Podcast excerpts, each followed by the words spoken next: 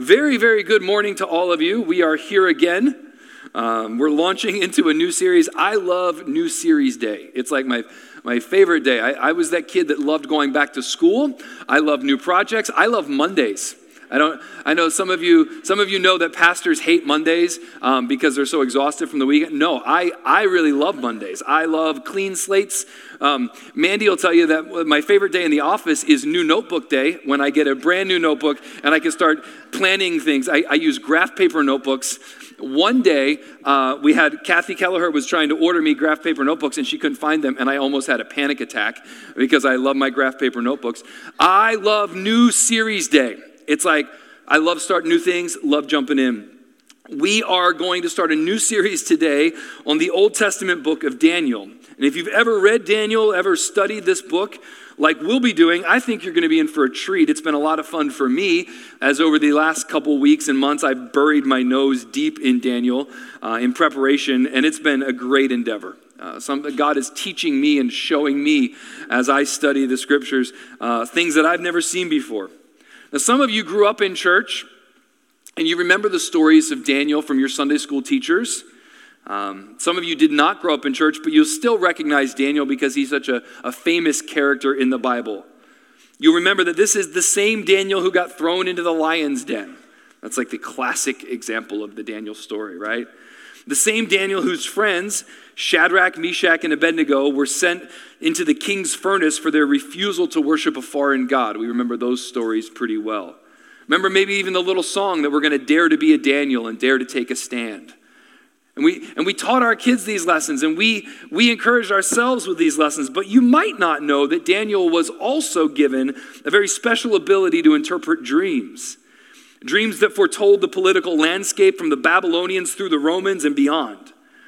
Daniel was given visions that foretold the deadly arrival of Antiochus Epiphanes, the terrible arrival of Antichrist, and the glorious triumph of the kingdom of the Messiah, all contained nicely packaged within 12 concise chapters. This is going to be great. This morning, as we begin, I am simultaneously excited and a little bit overwhelmed at the same time which is good because I find myself in good company because Daniel, when he finished having his visions, was scared and sick. And sometimes after you read the end of the book of Daniel, you walk away feeling scared and sick. Um, and if you had the task of teaching it, you would feel doubly scared and doubly sick because uh, it gets a little bit challenging as we move through the book. But as we start, I want to offer some introductory thoughts on the book of Daniel before we go into the text this morning. And one of the things that I want to highlight for us today is just the our, our, conviction on the historicity of the Bible, or, or what we mean by that is one of our core convictions here at Newtown Road is that we believe that the Bible is not just a collection of legends and fairy tales. It's not just a religious book. It's not just myths and fantasy. We believe that the scriptures are the reliable and the accurate unveiling and revealing of the plans and purposes of God Himself. And we then believe also that the Bible is rooted in history. That this book of Daniel is no exception to what we hold true about the book of Philippians or the Gospel of John. That although it's a bit fantastic at times and seems to be otherworldly at times, it was rooted in history. And what we mean by that then is that it was written by a real person. This guy, Daniel, lived and breathed. He was a real guy, and his experiences are recorded for us. And it was penned at a real time in history, a terrible time in history for the Jews. The, the time known as the, the Babylonian exile or captivity. And it was written with a specific purpose to bring a great message of hope to real people, specifically people who've been struggling in exile for 70 years. The people of God who had wondered if God was still strong enough, powerful enough, faithful enough to fulfill his promises to them. So, what do we know then about this, this book that we're going to get into this morning? We know it was written by Daniel the prophet during the 6th century BC. And it'll begin with some stories and details from the earlier portions of Daniel's life. And will end when he is an old man finishing some 70 years in exile. Just, just think about that for one moment. We, we read these passages of the scriptures, we skim through them, we find people being born and then the record of their death some 80 years later, and in a blip, a lifetime has passed. These 12 chapters cover an entire lifetime in service to God. They were not rapid fire, successive episodes, but this was the totality of this man's life and experience. Daniel was born during the twilight years of the kingdom of Judah. He was a young man, an early teenager, probably between 13 and 15 years old, when he was taken into captivity in Babylon. Just consider that for a moment. 13 to 15 years old. Now, granted, kids grew up a little bit faster back then. They, there weren't helicopter parents in, in Daniel's day. We weren't afraid to let them walk to the store and stuff like that. But they, they did grow up a little bit faster, but still, 13, 14, 15 years old is a little bit young to be deported and assimilated into a new culture. It's taken from your home by force.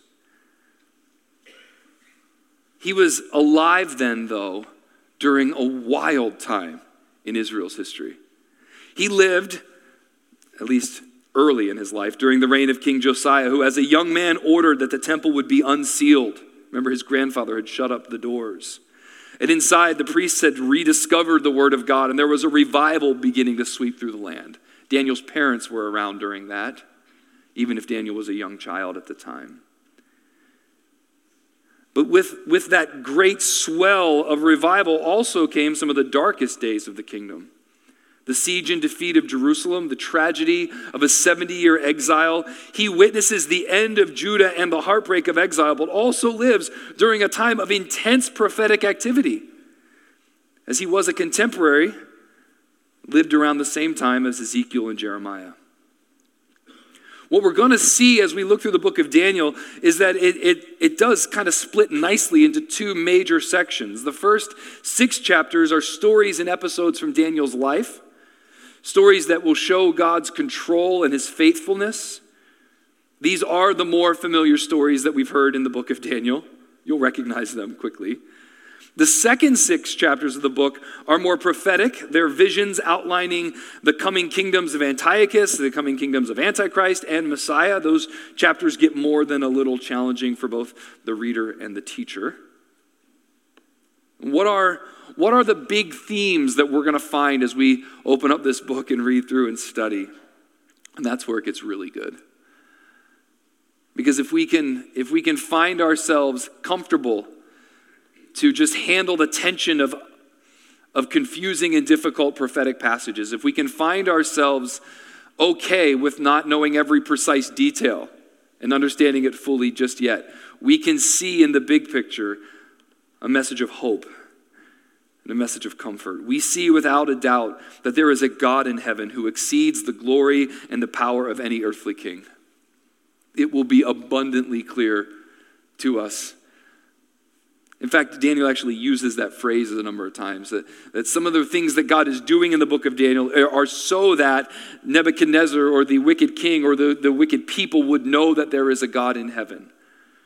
We'll see that this God of Daniel that he worships is in complete control of the nations and of his servants as well. And that he is able to use his servants and he's even able to use his enemies alike to work into reality his plans and his purposes. And we'll see that Daniel's God is the kind of God who reveals and uncovers what was previously hidden. Whether that's the thoughts of a king or the toppling of superpowers Daniel's God is able to take what is covered by a veil of darkness and confusion and bring it out into the light of understanding. And overwhelmingly, we will see what the greatest theme is the certainty of the absolute triumph of God's kingdom over the kingdoms of this world. And in not so subtle ways, we will see the foolishness and the futility of human arrogance even though it sometimes feels like a, like a far off fairy tale, we will encourage ourselves and strengthen ourselves in the hope that God's kingdom endures forever. Even as we walk as exiles here, And hopefully, maybe you'll see a little bit of how we can find direct application to our lives. Because we find ourselves stuck, stuck between these two kingdoms. Christ came and inaugurated his kingdom, absolutely, but it's not fully felt and fully established just yet. And we're stuck in the middle. We have this deposit, the down payment of the presence of the Holy Spirit. We can sense that God's kingdom is growing and building, but it's not fully established yet. And so, in many ways, we find ourselves as exiles, living in a land that is growing increasingly hostile towards us, living in a culture that continues to attempt to assimilate us into a new way of thinking, a new worldview, a new understanding of humanity and God and all things related to them. This is going to be fun. All right, Daniel chapter 1, verses 1 through 7. I, I, I organized my thoughts around this title today called The Stage is Set because these first seven verses really do give us the uh, foundation for the book of Daniel, and they, they set the stage nicely. Daniel chapter 1, starting in verse 1 to verse 7. In the third year of the reign of Jehoiakim, king of Judah, Nebuchadnezzar, the king of Babylon, came to Jerusalem and besieged it. And the Lord gave Jehoiakim, king of Judah, into his hand with some of the vessels of the house of God. And he brought them to the land of Shinar, to the house of his God, and placed the vessels in the treasury of his God. Then the king commanded Ashpenaz, his chief eunuch, to bring some of the people of Israel, both the royal family and of the nobility, youths without blemish, of good appearance, and skillful in all wisdom, endowed with knowledge, understanding, learning, and competent to stand in the king's palace, and to teach them the literature and the language of the Chaldeans. The king assigned them a daily portion of the food that the king ate and of the wine that he drank they were to be educated for three years. And at the end of that time, they were to stand before the king. Among these were Daniel, Hananiah, Mishael, and Azariah of the tribe of Judah. And the chief of the eunuchs gave them names. Daniel he called Belteshazzar, Hananiah he called Shadrach, Mishael he called Meshach, and Azariah he called Abednego. Let's pray. Uh, Father, we thank you for your word. God, that you have not left us alone in this world, that you have spoken to us. Lord, we need your truth to make sense of what's happening around us. We need your truth to understand who we are and who you are. We need your truth to find what abundant life and true life really is. So, God, I pray that today you would give us your truth, that you'd speak to us through the pages of the scripture. God, that we would hear your voice, that you'd give us understanding and clarity that you'd help us to understand your sovereignty, your complete control, and that the only place that we can truly find the joy of an abundant life is by submitting ourselves to your control. Give us your presence today so that we can know you, God. In Jesus' name, amen. All right, here we go. The backdrop. So, right here the, in the first verse, we have a time stamp. We're going to find out where we are in the storyline of history so we know where this book is rooted. We Remember, we said we believe it, it was written by a real person in a real time to real people for a real purpose. Well, here it is. It was in the third year of the reign of Jehoiakim, the king of Judah. Jehoiakim reigned from 609 to 598 BC, and according to Babylonian records, in the late spring or summer of 605 BC, King Nebuchadnezzar of Babylon marched into the region and attacked Palestine. So the beginning of our book is rooted in 605 BC, 600 years before Christ's arrival. And now, we're also, we also get to see the, uh, the villain in our story. or the first few chapters, anyway. Right here in the second phrase, Nebuchadnezzar, king of Babylon, came to Jerusalem. And now, now the major players are starting to take shape. We get a good look at the Nebuchadnezzar over the next few weeks, and we'll see the kind of king he was. But suffice it to say, he was an exceptional king. He was a major player not only in this story, but in the story of human history. One of the most powerful kings ruling one of the most powerful kingdoms ever. Babylonian luxury and opulence is, is legendary. Under his leadership, the empire of Babylon enjoyed its greatest days, and he was considered by himself and by his subjects to be a god, to be divinity. There's so much more that we could say, but, but suffice it to say, this is no small thing. Okay, because let's set the stage for what it really is. The grandest king of the most sophisticated powerful superpower of the time comes and launches an attack on the tiny nation of Judah. The grandest earthly kingdom, a, god, a godlike leader who believes himself to be divinity, launches an attack on the tiny people of God. This should be an easy win for him, right? And what do you think is going to happen? Well, we think what will happen is what actually happened. His siege worked because Jerusalem was no match for King Nebuchadnezzar and the military machine of the Babylonian Empire. And so now the stage is set for a standoff, not just between King Nebuchadnezzar and King Jehoiakim, but the God of King Nebuchadnezzar and the God of Jehoiakim, the God of Babylon and the God of Israel, the, the, the God of the Bible, the God of Abraham, Isaac, and Jacob, the sovereign God who's been revealing himself, that God is squared off against the Babylonians and their gods. We'll continue to see this theme highlighted throughout the book that this, this face off is happening. Because in addition to being an exceptional king, King Nebuchadnezzar was also exceptionally arrogant as well. He was gifted and wise and discerning, but he was also incredibly puffed up. So, what happens is the defeat of Jerusalem, that's what happens. The city of God is taken. But the words that Daniel uses here are very intentional. He says, The Lord gave Jehoiakim, king of Judah, into his hand. And that word gave, some of your versions say the Lord delivered. God, Yahweh, the, the, the God of, of Abraham, Isaac, and Jacob, that God handed over his king and his people to the king of King Nebuchadnezzar and the Babylonians.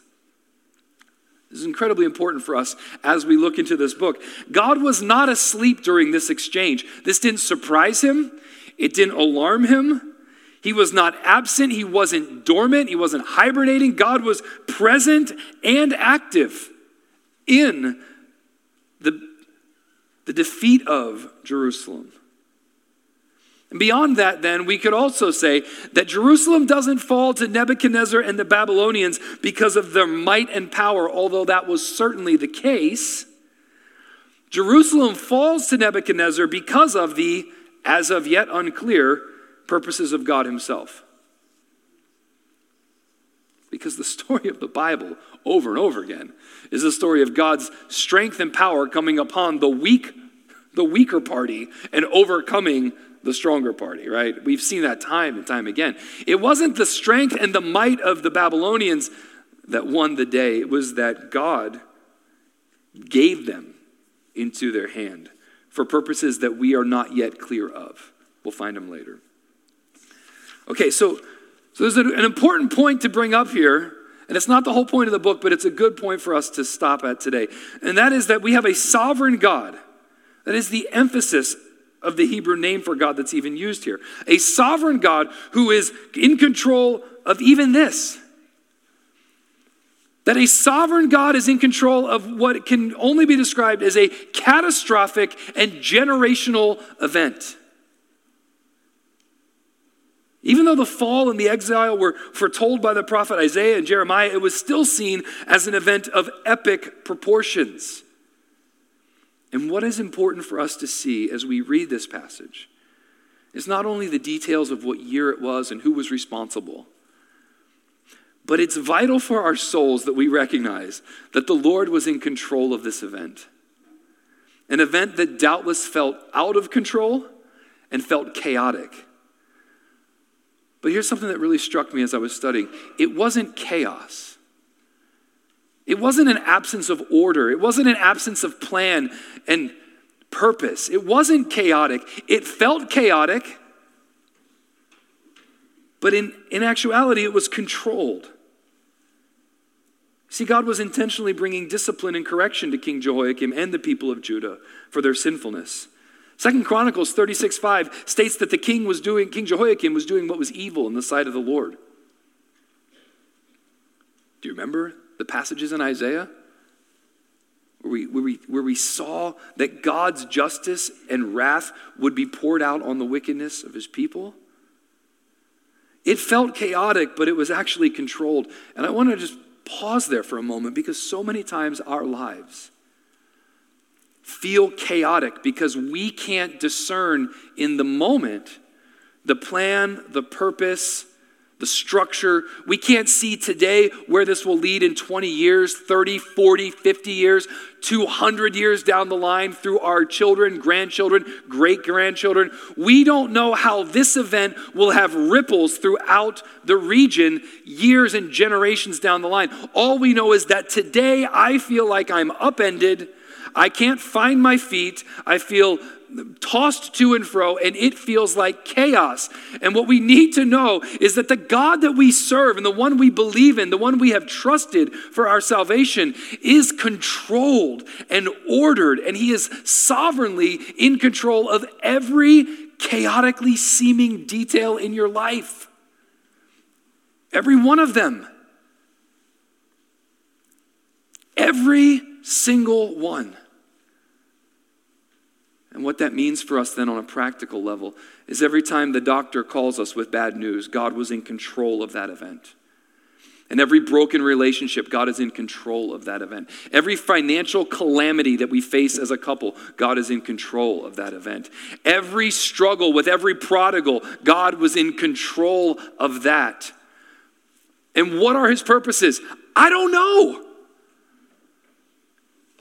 And all those people who come to you and give you like the bumper sticker Christian cliches and tell you, well, God won't give you what you can't handle and all that, just punch them right in the throat. because God does give you what you can't handle. And then His grace gives you something to strengthen, to strengthen you in what would otherwise overwhelm you. I don't know what his purposes are for your life. I don't know ultimately what he's trying to do, but I do know some of the big picture things that he's conforming you more and more into the image of Jesus. And that the best way for growth is not our prosperity, but our trial and suffering. Amen. And I also know that God desires his glory to be on display in your life. And the greatest glory he showed through his own son was through the passion, through his beating, through his execution and resurrection. The path to glory, we talk about this all the time. The path to glory is actually through humiliation, it's through being, being brought low. I don't know what God's doing, but he's not asleep at the wheel. Although it feels like uh, to us so many times he is. So the stage is set there. And then this guy, this jerk, pilfers sacred vessels from the temple of God. The vessels of God's house, the treasure is stolen, taken by Nebuchadnezzar. These sacred, sacred vessels used in the worship of God are taken by Nebuchadnezzar to the land of Shinar. And this little detail is so good. If you read over it too quickly, you might not know where the land of Shinar is, but if you slow down a little bit, Nebuchadnezzar takes these vessels back to the land of Shinar. The word Shinar is used in other places to identify Babylon, but Genesis 11 informs us that Shinar is the site of the Tower of Babel. The location itself and the Babylonian Empire, which called the land home, reek of opposition to God. The very ground that they're occupying was the center and locus for, for human rebellion against God's rule and authority. Where the pride and the arrogance of mankind, puffed up, on display, God struck with a vengeance and scattered, confusing their language. Do you remember that story?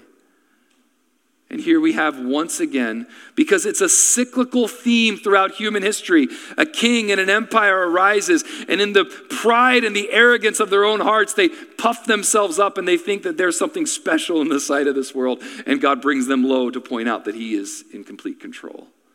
And here, once again, we have the kingdom of Babylon accruing lands all over the place, just taking over everything, growing in their power, in their influence, in their might. We have Nebuchadnezzar walking on the, the, the rooftop, just a couple chapters, rejoicing in his own goodness. Look at all that I've done. Can you see the showdown here? The very land itself is the place where human opposition to God's rule and authority find their greatest expression. Nebuchadnezzar takes these, these articles into his temple, the temple built for his God, and sets them there in the treasury. But he's not done yet because he doesn't just want to pilfer the holy vessels and the sacred items, he wanted more. He wants to subdue this kingdom not for today, but for generations. He wants to deal a death blow. So he takes captive the best and the brightest of their young people, the exiles. He poaches the upper echelon of the next generation. Look, look in verse 3 and 4. Then the king commanded Ashpenaz, his chief eunuch, bring some of the people of Israel, both of the royal family and of the nobility, youths without blemish, of good appearance, skillful in all wisdom. He is grabbing the best of the best. He's taking those of the royal family whose lives were built on the legacy of leadership, he's, he's taking them. He's withdrawing them, meaning that he withdraws their influence, their skills, their abilities from this tiny nation of Judah. And he assimilates them into the Babylonian Empire. It, you see, the Babylonians are making an effort not just to absorb Judah into their, their own empire, they want to dominate and assimilate it entirely. This is no haphazard step, this is very intentional. I don't know if you, uh, how much study you've done on the, on, on the World War II and what was going on with the, the Nazis in Germany. But if you, if you speak to you know, Ruth Genong, who was um, moved here from Germany with her husband uh, in the 50s, will tell you about uh, the Hitler's uh, Youth League and how he was doing the same thing grabbing the best of the best, the brightest, pulling them away, taking them away from their families, away from their, their structure, away from all that was safe and comfortable to them, giving them a new identity, training them a new way of thinking about the world. Not trying just to affect today, but to affect generations. This is an attempt to stack the deck in Babylon with the most gifted and influential leaders around the world and to punish and rob from those other nations those gifted leaders. In, in so doing, it would set the kingdom of Judah back generations. This is an attempt at Babylon's dominance. And it would be a strenuous and intense program. Babylon was the center of learning and education. They would have had to learn several languages Hebrew, Aramaic, Persian later. In addition to learning law and economics and literature and language, they would also have been forced to learn and study the religious teachings of the Babylonians, which would have included lessons in the occult and superstition. Here we have these Hebrew boys who love the Lord, forced against their will to study demonic teachings. And at the close of this three-year degree program, they would have to be, they would have to stand before the king, a dissertation of sorts. They'd have to present themselves to the king and show themselves as capable servants in his household. And the Bible says that among these, in verse 6, were Daniel, Hananiah, Mishael, and Azariah. Okay, so let's not miss this. These four guys are those guys. They're those kind of people. They are people either of the ruling families or families of nobility. They, they come from an influential line. They are young men, likely between the ages of 13 and 15, without blemish, of good appearance. They were strong, attractive, nothing notably um, disabling about them. They were able bodied, strong, good looking men. Me and Chad would never been in that group. We'd have been stuck. We'd, we'd, be, we'd be stuck back in Judah. Amen. They were skillful in wisdom. They were endowed with knowledge. They were bright. They were exceptionally smart young men. God had given them abilities. He'd given them understanding. He'd, give them, he'd given them knowledge. They were able to learn. They were competent or capable young men. One commentator talked about how they, they would carry themselves with confidence. Because what they were planning on doing with these young men was employing them as officials and leaders within the Babylonian government. They needed to be able to handle themselves well, to have good conversation, you know, to look people in the eye, to be stern. They, they, needed, they needed those intangibles too. And here they were good looking, healthy, exceptionally intelligent young men, destined to be leaders and influencers in their world. Young men who carried themselves with confidence and showed aptitude and to serve in the presence, and they were trained as counselors and officials. Some, some even suggest that they were eunuchs because the chief of the eunuch is the one who got them. I don't know if that's the case or not, but it's possible. And here are four teenagers. And then the Bible says they were given new names. We can't miss this right? The names mean something, right? We, I think if any of us have read the Old Testament, even sporadically, we realize that names are important. And it doesn't tell us unless we have a study Bible, a study Bible that outlines the shift in the names here. But these young men were given new names. Their, their Hebrew names were wonderful names. They were names that denoted a legacy of faith. They were names that reminded them of God's character and nature, names that would encourage them over and over again. You might not know their names. Daniel, Daniel is the Hebrew equivalent of God is my judge. Interesting, isn't it? Names mean something. Daniel is the kind of guy, after we look at this book, who says, Nope, no one's going to judge me but God, and I'm not going to be found unfaithful to him. His name means God is my judge. They changed his name to Belteshazzar, which means Bel, protect his life. Bel was a, a Babylonian god. They changed his name from God is my judge to a pagan god, protect his life. And every time they called his name and every time they spoke to him, they would address him not with his faithful Jewish name, but they would address him with this name. Hananiah who we know as Shadrach, means Yahweh is gracious. God is gracious. They changed his name to Shadrach, meaning the command of Aku, or the moon god, at the service of the moon god. And every time they spoke to him, they would highlight this you are subservient to our gods. You are Every time they called his name, he would be reminded of the exile. Every time they called his name, he would hear his parents' voice. Every time they called his new name, it would be one further step away from where he had been in the past. Mishael means who is what God is, or who is like our God. They changed his name to Meshach, which is translated who is what Aku is, who is like the moon god. That subtle difference every time. Any of you ever have a, a nickname that's kind of like your name, but really annoys you when they call you it? And every time they, they say it, it just grates on you a little bit. And every time they called their names. Azariah means Yahweh has helped. They changed his name to Abednego, which means servant of Nebo, who was like the second most powerful god in the Babylonian pantheon. These young men somewhere between 13 and 15, taken from their homes, placed in a new culture, new environment, new geography, a new program of learning.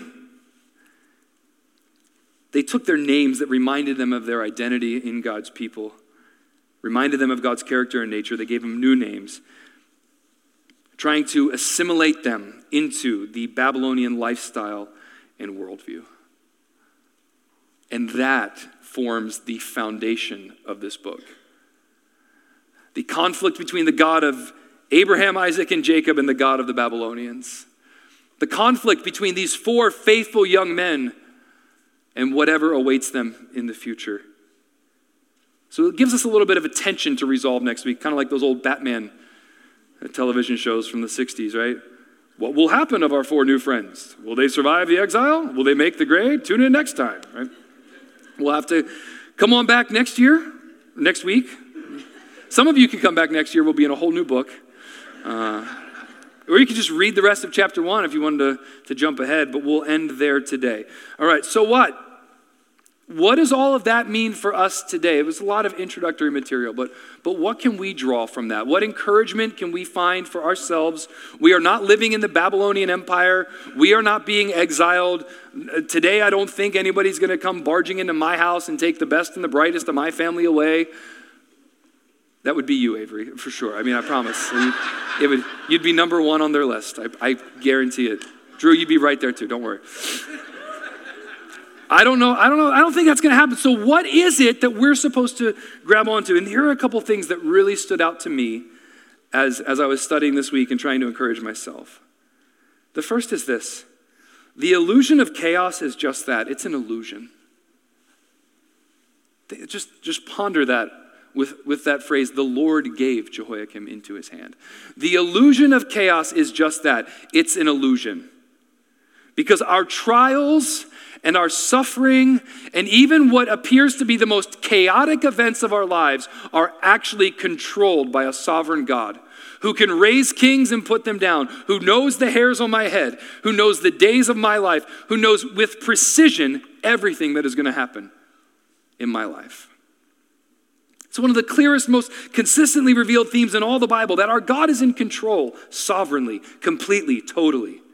That nothing occurs in our lives that surprises him, that He's able to take even the most chaotic events and even the most shameful events of our lives and still work them into His good and into His purposes and into His glory.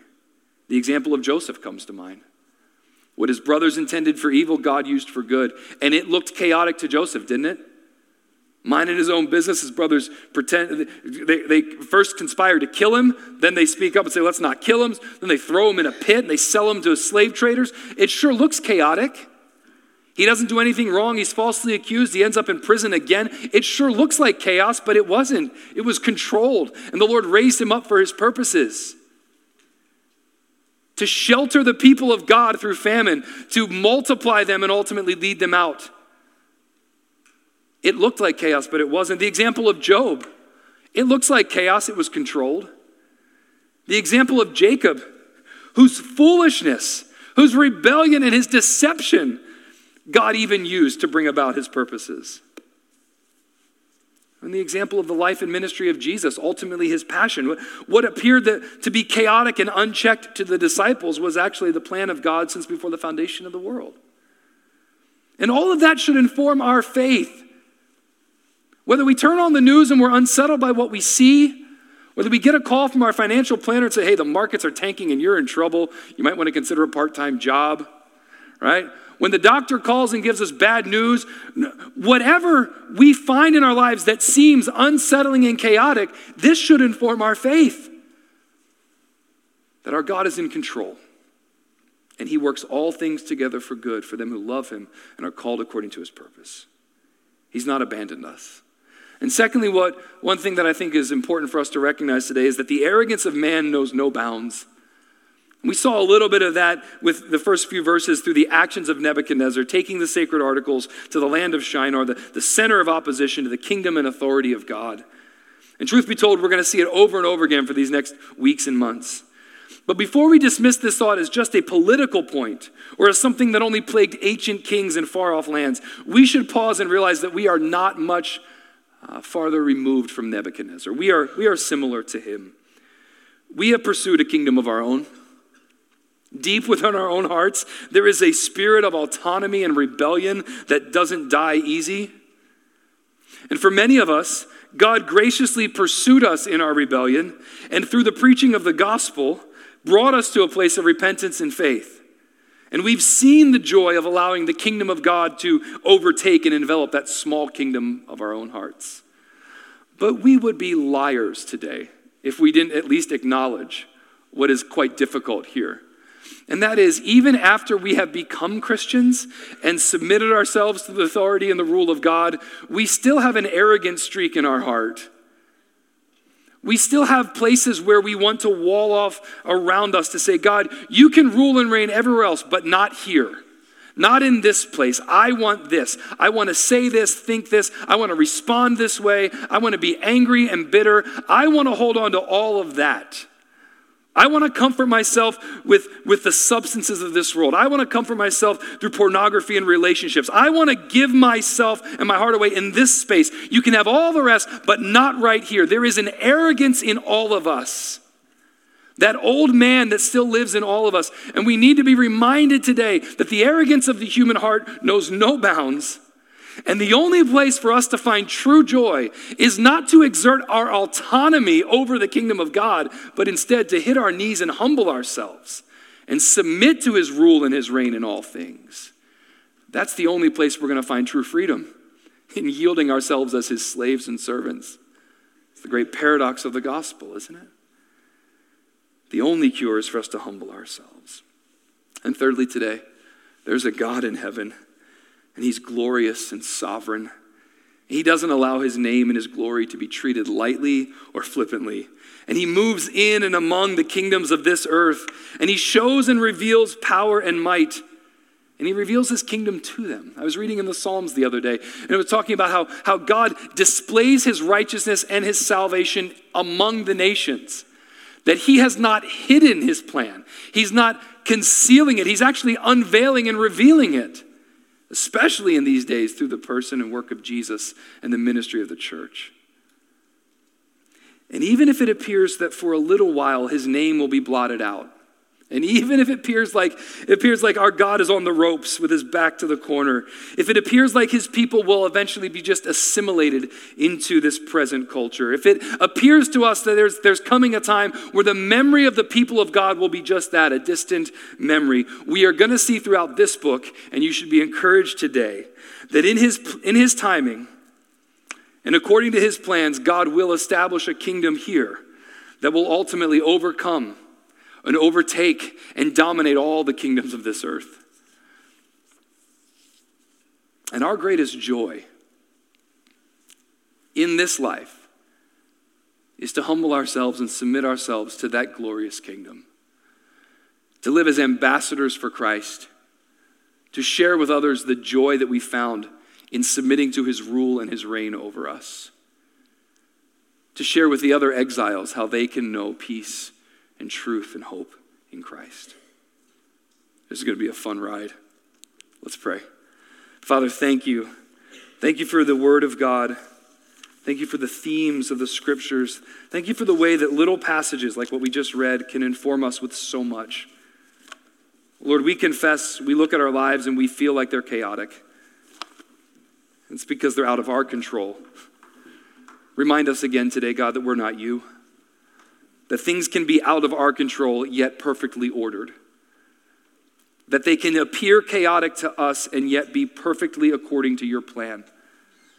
Remind us again that you have such sovereign control that you can take the worst days of our lives and the worst of our shame and sinfulness, the worst of our rebellion, and still work it into a beautiful picture of grace because there's nothing that happens that escapes your watchful eye and the care of your tender hand. Lord, I pray that you would help us to remember that there is a God in heaven. And when we look at the world around us and we see people jockeying for power, vying for uh, notoriety and prestige, help us to see how futile it all is. And help us to find great joy not in, not in asserting our own autonomy, but in finding great joy in serving you. Lord, I pray that you would speak to us today, that you would continue through our study in Daniel to bring our hearts into a glad place of submission, to bring us joy as we consider the hope of the eternal kingdom of God. Help us to find joy in our submission to you. In Jesus' name. Amen.